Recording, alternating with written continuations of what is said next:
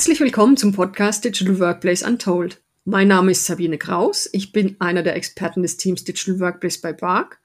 In der Folge heute sprechen wir über Wissensmanagement, Grundlagen und tägliche Praxis. Dazu darf ich heute als Gast begrüßen meinen Kollege Dr. Martin Böhn.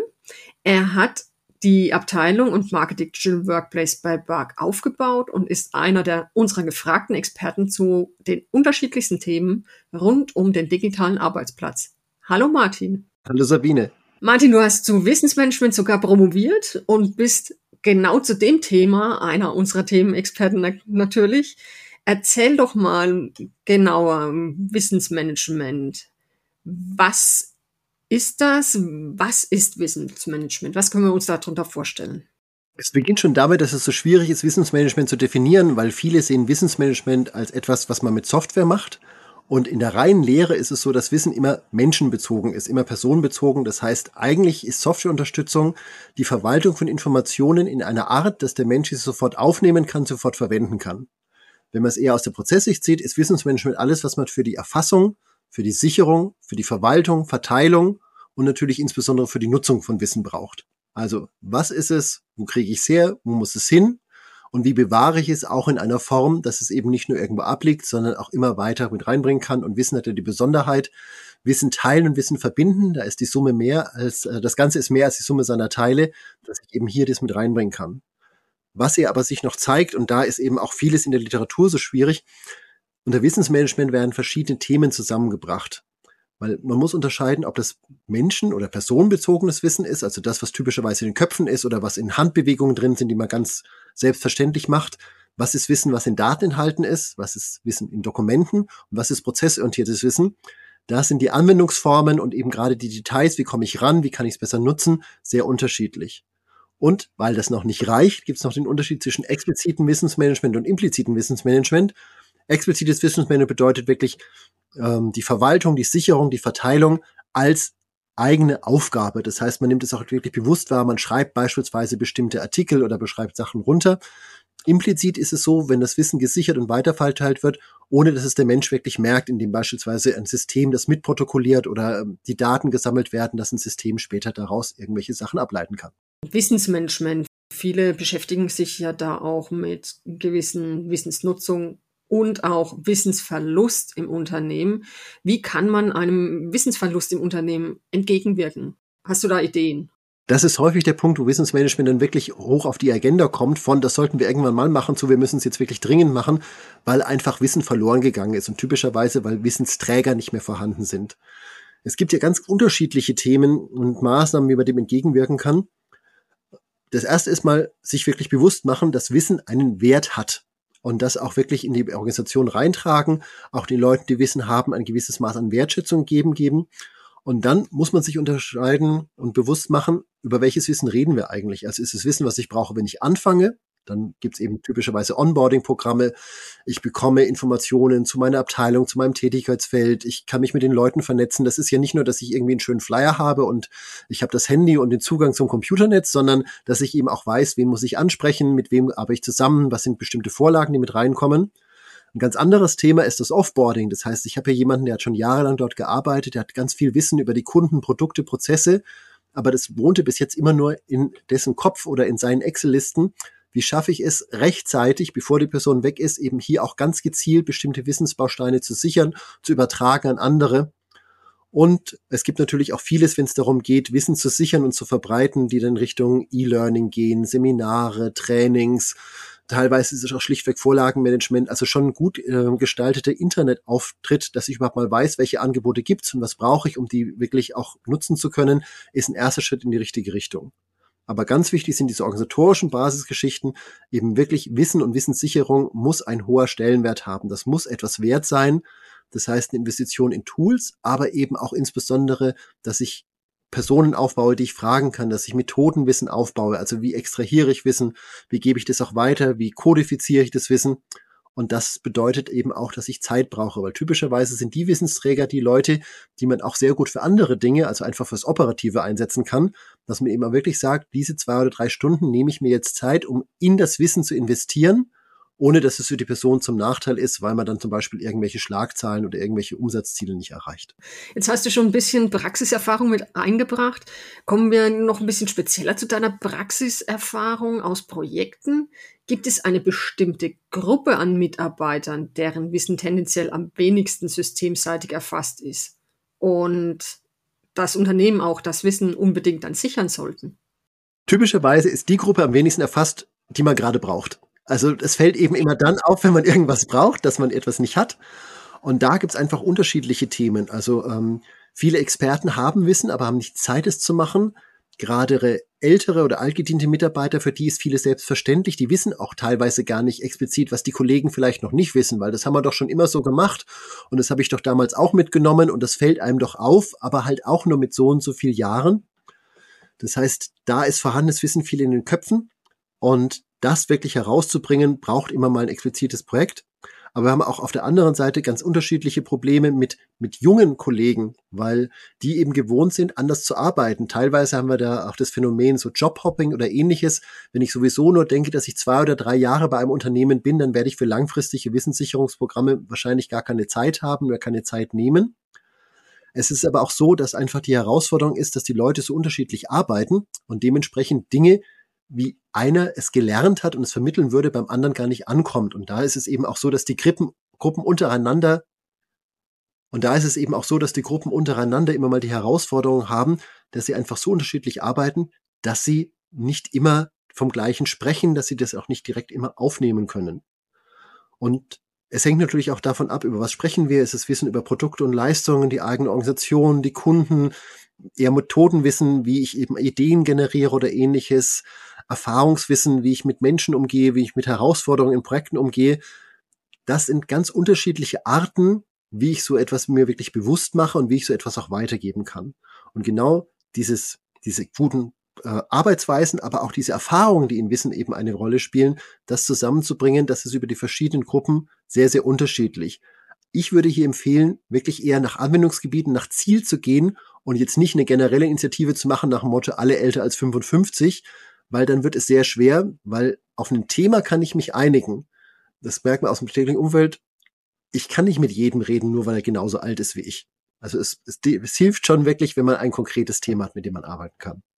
Ja, definitiv. Gibt es organisatorisch in Unternehmen Punkte zu beachten, die eine Wissenssicherung von älteren oder altgedienten Mitarbeitern dann beeinträchtigt? Also was es wirklich beeinträchtigt ist, wenn Wissen ähm, nichts wert ist, wenn es einfach immer so mit dabei ist und wenn man immer nur an anderen Sachen gemessen wird. Also wenn ich einem Kollegen helfe und mir das in Anführungszeichen auf die Füße fällt, weil ich dann irgendeine Mail nicht geschrieben habe oder bei irgendeinem Meeting nicht war oder irgendwelche anderen Taktungen nicht geschafft habe, das ist eben immer ein, eine Herausforderung. Man muss sich wirklich Wissen bewusst machen und auch die Zeit dafür einräumen. Und gerade bei den älteren Mitarbeitern ist es so, denen ist gar nicht so bewusst, was sie eben alles wissen und wie viel Methodenwissen sie mit dabei haben. Und es ist auch schwierig, jemanden, der neu dabei ist, bestimmte Sachen mit reinzubringen, weil eben auch Bezugspunkte fehlen. So nach dem Motto, ja, damals im Projekt Meier haben wir das so gemacht, ja, beim Projekt Meier war der Kollege noch gar nicht da und die Kollegin kennt dieses oder jedes Thema gar nicht. Also viele Analogien greifen einfach nicht. Also diese schönen Beispiele immer mit der Musikkassette und dem Bleistift, damit kann ich jemandem wunderbar erklären, wie ich ein Problem löse, der das Problem schon mal hatte, aber jemand, der nie eine Musikkassette mit Bandsalat hatte, wird nicht verstehen, was ich damit sagen möchte. Und so sind eben auch wirklich Analogien zu prüfen, Sprachbarrieren, verschiedene Arbeitsweisen. Spricht man nicht nur die gleichen Begriffe, sondern redet man wirklich von dem gleichen. Und wie vorhin schon erwähnt, typischerweise hat man Zeitbarrieren. Es bleibt nicht die Zeit, auch gerade wenn es in die direkte Wissensvermittlung geht, dann müssen alle zur gleichen Zeit Zeit haben. Und wenn es um Werkzeuge geht, muss eben natürlich die Barriere zur Nutzung dieser Systeme möglichst gering sein. Also wenn ich den schwarzen Gürtel im E-Learning-System brauche, um irgendeine Lerneinheit zu erstellen, dann ist klar, das kann irgendwie nur der E-Learning Master Engineer machen. Aber ich werde es nie schaffen, das so zu verbreitern, dass die Leute einfach mal schnell ein neues Wissenselement reinbringen können. Und da setzen eben auch viele Initiativen oder Werkzeuge an, sehr einfach Wissen niederschreiben zu können, verknüpfen zu können und damit eben auch so organisatorische Hürden möglichst zu umschiffen, indem diese Einstiegsbarrieren gering sind. Ja. Spielt eine individuelle Einstellung und Bereitschaft von älteren oder allgedienten Mitarbeitern da eine Rolle, da auch ihr Wissen für Nachfolger bereitzustellen? definitiv, wenn man über explizites Wissensmanagement spricht. Also wenn es wirklich eine bewusste Initiative ist, dass eine Person etwas aufschreiben muss oder jemand anderem erklären muss oder jemanden wirklich anlernt, dann ist es natürlich entscheidend, ob diese Person sich die Zeit nimmt und ob diese Person eben auch so reingeht, dass der andere eine Chance hat. Also wenn ich in ein Gespräch reingehe und sage, ne, die neue Kollegin, der neue Kollege, der ist eh zu blöd, die haben doch alle nichts drauf, jemand unter 30 kann doch nix und so weiter, dann kann ich schon durch meine gesamte Einstellung und wie ich spreche und wie ich das aufteile, natürlich das Projekt zum Scheitern führen. Also hier ist es wirklich wichtig, dass ich diese Vorbereitungsmaßnahmen habe, dass die Leute motiviert sind und dass man sich auch die Zeit nimmt mal für einen Fehler, wenn man eben merkt, das hat jetzt so nicht funktioniert, das müssen wir anders machen. Teilweise ist es eben hier auch so, dass man falsch einschätzt, was kann man beschreiben und was muss man wirklich vermitteln. Also das alte klassische Beispiele, legen Sie mal die Hände unter die Tischplatte und erklären Sie, wie Sie eine Krawatte binden. Ist gar nicht so einfach, weil eine Krawatte können viele Leute im Dunkeln binden, weil es die Hände halt einfach machen. Aber geht jetzt rechts über links oder links über rechts, ist gar nicht so einfach, weil man macht's halt einfach. Und so gibt's eben auch viele Dinge, wo man sich bewusst machen muss, wie gehe ich eigentlich mit dem schwierigen Kunden um, wie gehe ich mit Produktfehlern um, wie, wenn ich eine neue Idee habe, was prüfe ich da? Das braucht eben Zeit. Auf der anderen Seite, wenn ich implizites Wissensmanagement habe, kann ich diese Hürden signifikant einfach reduzieren. Und da setzt natürlich sehr viel Softwareunterstützung auf, dass ich eben durch CRM-Systeme, Workflow-Systeme, ERP-Systeme, Dokumentenmanagement und so weiter einfach ganz viele Daten sammle aus der operativen Bearbeitung und ich damit natürlich eine ganz andere Basis habe, um damit Regeln abzuleiten. Und damit kann ich auch andere Leute von diesem Wissen teilhaben lassen, ohne dass die Person, die das jetzt, jetzt gemacht hat, das wirklich explizit mitteilt, sondern man erkennt eben, hm, der hat den Newsletter immer dienstags rausgeschickt. Wir hatten ganz hohe Öffnungsraten. Wir haben es einmal Mittwoch probiert, hatten mal ganz niedrige Öffnungsraten. Machen wir es doch einfach mal so. Und ob das jetzt ein Erfahrungswissen ist oder einfach aus den Daten, ist irrelevant, weil ich habe eine ganz klare Basis, um solche Dinge abzuleiten. Und so sind eben auch sehr viele Projektberichte, Testergebnisse und so weiter gut, wo ich eben mit entsprechenden Systemen gut crunchen kann. Was sind denn dann die wichtigsten Faktoren für die Wissenssicherung im Zusammenhang mit Mitarbeitern, die schon länger im Unternehmen sind, also die das Wissen haben und auch weitertragen könnten? Ein ganz klarer Fokus ist, Fokus zu setzen. Also immer dieses, oh Mensch, Frau Dr. Schmidt, Sie sind ja jetzt ab nächsten ersten nicht mehr da, ne? Das setzen wir uns mal zusammen und sichern wir Ihr Wissen, das wird nicht funktionieren. Also ich muss klare Anwendungsfälle definieren. Das erleichtert es desjenigen, der das Wissen teilen muss, sich zu konzentrieren, sich auch wirklich bewusst zu machen, was Zusammenhänge sind. Das erleichtert aber auch die Wahl der Werkzeuge. Das heißt, was ist etwas, was ich gut aufschreiben kann, was vermittle ich in einem Training, wo habe ich vielleicht irgendwelche Prozessdaten. Ich muss einen klaren inhaltlichen Fokus setzen. Dann ist es ein ganz wichtiger Faktor, sich wirklich über die Zielgruppe bewusst zu machen. Also erklärt hier ein Experte dem nächsten Experten, was sein Expertenwissen ist, oder geht es darum, Expertenwissen eigentlich in allgemeines Wissen umzuwandeln? Das haben wir beispielsweise sehr oft in gewissen Service-Projekten und ähnlichem. Also, dass ich einfach meine First Call Resolution auf Neudeutsch relativ äh, stark verbessern kann. Was sind so die fünf größten Fehler? Aber eben so, dass nicht nur drei Experten in der Firma die lösen können, sondern dass 20 Leute am Telefon das erklären können, aber auch so fragen können, dass der Normalsterbliche, der da anruft und sagt, es funktioniert nicht, eben auch eine Möglichkeit haben, da immer wieder nachzufragen, worum geht's eigentlich. Und wenn ich eben klar, worüber rede ich, für wen rede ich darüber, dann die Werkzeuge, eben wie vom Anwendungsfall, was ist etwas für ähm, eine ganz klare User Story, wo ich eben das Problem und die Lösungsmöglichkeiten aufzeige, wo gehe ich eher mit differenzierten Karten hin, weil ich lauter kleine Bausteine habe, die sich gegenseitig aufmachen und wo versuche ich es vielleicht auch wirklich zu automatisieren. Haben wir auch ganz häufig in Workflow-Projekten. Es gibt ein Problem, aber das Problem gibt halt genau diesen einen Weg mit diesen acht Schritten. Das ist viel einfacher, das über einen Workflow zu machen, als da immer wieder den Menschen, jetzt müssten sie aber darauf machen, jetzt müssten sie darauf machen, damit reinzugehen. Und, wie vorhin schon zu dir gesagt, es ist natürlich immer ein klares Thema Anreiz. Das heißt, das eine ist Geld, aber das andere ist natürlich auch den Status mit reinzubringen. Also dann kriege ich halt eine tolle Nachricht im Intranet, unser Experte steht zur Verfügung oder aber es gibt eine schöne Plakette, weil ich fünf Wissenselemente gebaut habe, was ähnliches. Also es gibt nichts, was es nichts gibt und eine Investition in eine Plakette oder ein schönes Poster oder ein Plüschtier kann sich wirklich fürs Unternehmen lohnen. Spannend. Wie schaut's denn dann mit der Unternehmenskultur aus oder die Zusammenarbeit unter Kollegen? Gerade wenn verschiedene Generationen miteinander arbeiten, kann das die Wissenssicherung beeinflussen? Und was mich da speziell am meisten interessiert, was denkst du eher positiv dann beeinflussen oder eher negativ? Also es ist ein ganz klarer Verstärker. Ein schlechtes Betriebsklima wird eine Wissensmanagement-Initiative begraben und ein gutes Betriebsklima wird sie definitiv fördern. Wissen lebt vom Austausch. Und wenn der Austausch nicht stattfindet, weil Gruppe A findet Gruppe B blöd oder die können doch nichts oder das sind die anderen und wir sind die einzigen, die wirklich zum Unternehmen was beitragen, das wird immer dafür sorgen, dass es nicht ankommt. Und gerade im Wissensmanagement habe ich halt viele Möglichkeiten, so eine Initiative auch wirklich ganz klar zu sabotieren. Wenn ich etwas erkläre und versuche wirklich jeden Fachbegriff reinzupacken und ganz kryptisch zu sprechen, dann kann ich immer sagen, der andere war zu doof. Dabei habe ich es einfach nur nicht so erklärt, dass es auch wirklich aufnehmen konnte.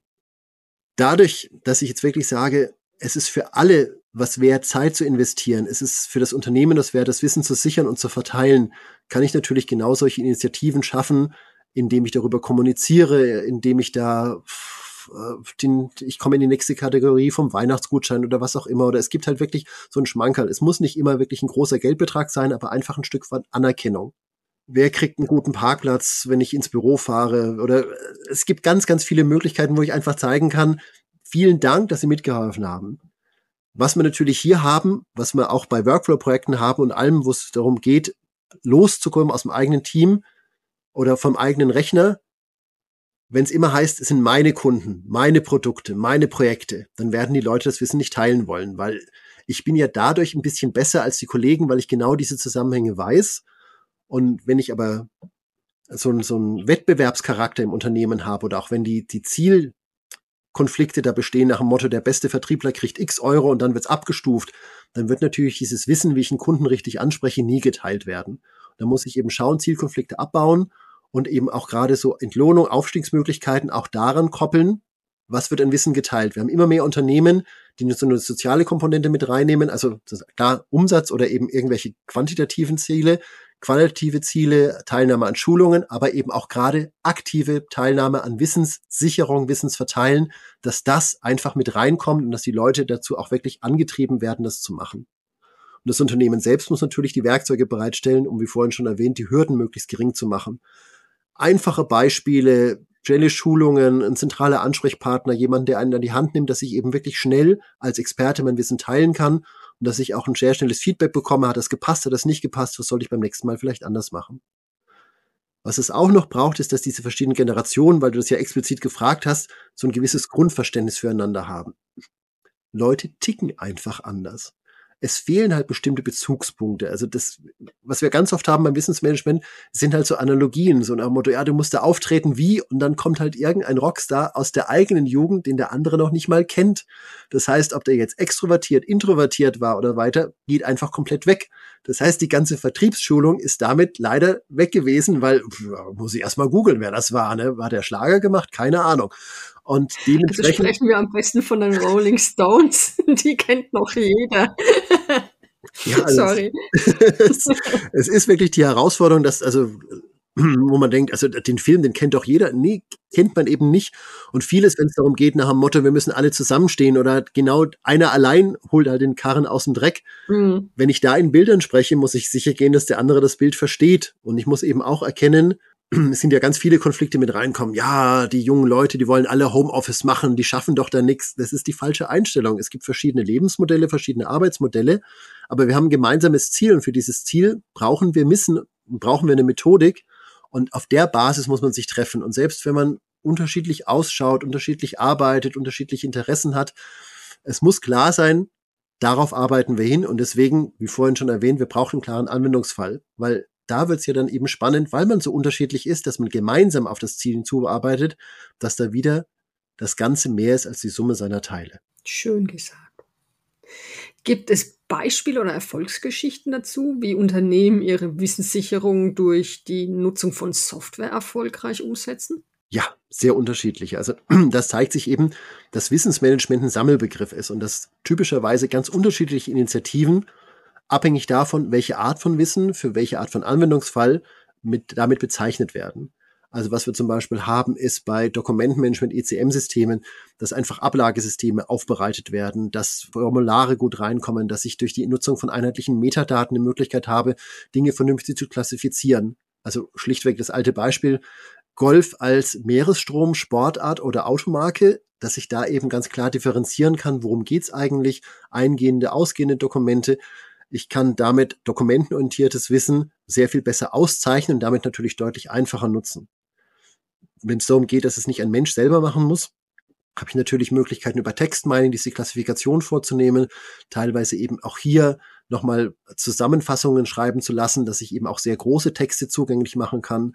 Im Bereich Kundenbeziehungsmanagement gibt es äh, Systeme, die mit einer äh, Semantic Analysis die Möglichkeit haben, eben auch Stimmungen zu erfassen. Also überall wird das aufbereitet, dass ein Mensch sehr viel schneller erfassen kann, das ist damit gemeint oder eben, dass ich eben auch aus der Summe von eingehenden Dokumenten, eingehenden Nachrichten sehr schnell die wirklich wichtigen herausfinden kann. Also das, was man heutzutage unter künstlicher Intelligenz mittlerweile auch zusammenfasst. Genau. Also typischerweise geht es darum, dass ich Datenstrukturen nutze und diese Datenstrukturen werden eben händisch gepflegt oder durch künstliche Intelligenz beschrieben. In seltenen Fällen haben wir auch den Aufbau dieser Datenstrukturen durch künstliche Intelligenz, eben gerade wirklich so klassisches Mining oder Analytics-Projekte. Der größte Anwendungsfall ist aber, dass ich versuche, eingehende Dokumente zu analysieren über auch eine KI oder eben Prozesse und gegen diese Muster mappe, was passt da am besten oder welche Art von Kategorie ist es. Jetzt habe ich über Dokumente gesprochen, es gibt es natürlich in anderen Bereichen, es gibt Process Mining, dass ich erkenne, welche Abläufe werden wirklich gemacht, wo habe ich Abweichungen, auf welche Abweichung muss ich reagieren. Da wird eben auch bestimmtes vorhandenes Wissen gesichert, weil häufig ist es so, die Prozessmodellierung kennt ein oder zwei Wege. Das Process Mining erkennt fünf Wege. Zwei davon sollte man definitiv ganz, ganz schnell beseitigen. Aber der dritte Weg, den hat sich einfach keiner vorstellen können. Das ist ein super Lösungsweg für schwierige Fälle, aber er war einfach nicht bekannt. Nur die Leute, die es bis jetzt operativ gemacht haben, kann ich mit Process Mining rangehen. Im Bereich Daten habe ich natürlich das volle Instrumentarium. Also ich habe äh, Big Data Cluster, ich habe Data Scientists, ich habe Machine Learning und so weiter auf der kompletten Bandbreite. Du hast es vorhin schon erwähnt, also teilweise KI, um Muster zu erkennen, um Muster überhaupt erstmal aufzubauen, aber eben auch häufig, um bestimmte Metadaten zuzuweisen, um Verknüpfungen aufzusetzen, wenn dieses und jenes. Und manches, muss man ehrlich sagen, ist auch ein klassisches Durchzählen. Also wir haben es einfach tausendmal probiert. Wenn wir es da gemacht haben, für diese 200 ist es einfach deutlich höher gewesen, der Erfolg, als wenn wir es da gemacht haben. Also solche Cluster wie Versenden von Newslettern, Personalisierung, AB-Tests und so weiter. Da ist jetzt nicht so viel Intelligenz drin, aber natürlich die Maschine kann es sehr viel schneller auswerten. Wir haben das aber häufig auch in einem ganz klaren Fokus für die verschiedenen Anwendungsfälle, wo Daten, Dokumente und Prozesse mit den menschlichen Experten vor dem Bildschirm verbunden werden, für Produkt Lifecycle Management, für Finanzthemen und so weiter. Das heißt, welche Inhalte sind wirklich relevant, in welchem Kontext werden sie erfasst und genutzt dass eben nicht eine Ablage ist, hier sind tausend Dokumente drin, sondern für diesen Lieferanten habe ich folgende Verträge, das ist die wichtigste Korrespondenz, das sind irgendwelche Dinge, die ich aus den Leistungsdaten rausgelesen habe, um das zusammenzubringen, eben auch Softwareinformationen sehr gut aufbereitet. Wo wir jetzt ein neues Thema haben, was also so neu ist es eigentlich nicht, aber durch KI jetzt nochmal wirklich nochmal befeuert, Wissensmanagement als Wissensanwendung durch Chatbots, E-Mail-Response-Management und so weiter. Das heißt, welchen Teil der Kundenkommunikation kann ich automatisieren, indem die Systeme da direkt mit rangehen? Zum einen entlastet es natürlich die menschlichen Experten, zum anderen ist es auch oft viel schneller, weil die Systeme eben Abgleiche machen. Und das sind nicht nur Sachen wie im Sinne von, hm, das ist dieses Thema und diese Art von Frage, sondern es wird eben auch geguckt, oh, die Frau Kraus hat diese Frage gestellt. Das heißt, ich weiß inhaltlich, es geht um ihre Bestellung. Ich weiß, wir hätten sie eigentlich letzten Dienstag liefern müssen. Ich weiß, sie ist verantwortlich für 10 Millionen Euro Umsatz. Das heißt, Kategorie dreifach A. Da muss ich jetzt ganz, ganz klar eine sehr gute Antwort machen und so weiter. Und genau dieses ganze Kontextwissen kriege ich zusammen mit, wir haben es schon gestern rausgeschickt, das heißt, es müsste unterwegs sein, das alles zusammenzuführen da ist eben etwas, wo wirklich auch eine Generierung von Informationen durch die Nutzung von vorhandenen Regeln und vorhandenen Mustern durch solche Systeme unterstützt wird, was teilweise eben auch unter diesem Wissensmanagement reinkommt. Und gerade so diese Beschleunigung, die Generierung von Inhalten, also ChatGPT und so weiter, das kommt eben auch mit rein, dass ich eine bessere Kommunikation habe, was auch wichtig ist, weil es menschliche Experten entlastet und weil die Systeme eben auch typischerweise deutlich länger höflich bleiben, auch wenn der Mensch dann irgendwann sagt, mein Gott, du verstehst es einfach nicht, probier's doch einfach nochmal, eben auch hier Möglichkeiten zu haben. Und last but not least, es gibt natürlich auch ganz klare Spezialsysteme für Wissensmanagement, also zur Dokumentation und Verknüpfung und Verteilung, dass ich eben Wissenskarten schreibe, beispielsweise auch da Metadaten nutze, verlinke und damit Experten und Wissensbausteine bekannt mache. Hast du jetzt so abschließend Tipps und Tricks aus Projekten für, für unsere Zuhörer? Worauf müssen sie achten? Ganz klarer Tipp, machen Sie nicht ein Projekt Wissensmanagement, machen Sie ein Projekt Wissensmanagement für und dann ein Thema. Weil das ist die häufigste Lessons Learned, die man hier mit reinnimmt. Wissen ist ein so großer Begriff und so unterschiedlich ausgeprägt, da kann man eigentlich nur scheitern. Oft sind es mehrere Projekte, die man parallel angeht, wie vorhin schon erwähnt. Also neue Mitarbeiter gut einlernen und alte Mitarbeiter das Wissen nochmal sichern, sind ganz unterschiedliche Themen. Operatives Wissensmanagement, wie für einen Helpdesk, ist was völlig anderes als, ich möchte mal 30 Jahre Projekte zusammenfassen. Was sind hier eigentlich die besten Vorlagen, die besten Lösungswege, die wir drin hatten? Schauen Sie sich also hier wirklich die Anwendungsfälle an und dann gehen Sie es an. Realistisch planen im Sinne von, was ist die Verfügbarkeit von meinen Experten? Wann kann ich auch mal bestimmte Tests machen? Also Experten auf die zukünftigen Empfänger von dem Wissen, verstehen die sich überhaupt? Und hier, wenn ich einen klaren Anwendungsfall habe, wenn ich die Zielgruppe habe, wie vorhin schon erwähnt, wirklich Software dann nutzen und die Menschen mitnehmen für das, was es braucht. Weil dieses Change Management ist genauso wie die Wahl der Werkzeuge ganz klar davon abhängig, was möchte ich erreichen, was ist mein Anwendungsfall. Und am Ende, Wissensmanagement ist ein kontinuierliches Projekt. Alle Unternehmen, die Wissensmanagement erfolgreich machen, haben eben auch Ressourcen, die die Einführung begleiten, aber auch das gesamte weitere Nutzung betreuen und auch den Ausbau der Systeme und natürlich den Ausbau der Wissensbasis, die Aktualisierung des Wissens immer wieder fördern. Dann vielen Dank, Martin, für deine Zeit. Vielen Dank für die vielen Ausführungen. Es hat bestimmt unseren Hörern jetzt weitergebracht zum Thema Wissensmanagement und dass sie am besten kein Wissensmanagement-Projekt angehen, sondern sich ein Thema dazu raussuchen. Vielen Dank. Danke dir, Sabine. Und bis zur nächsten Folge Digital Workplace Untold.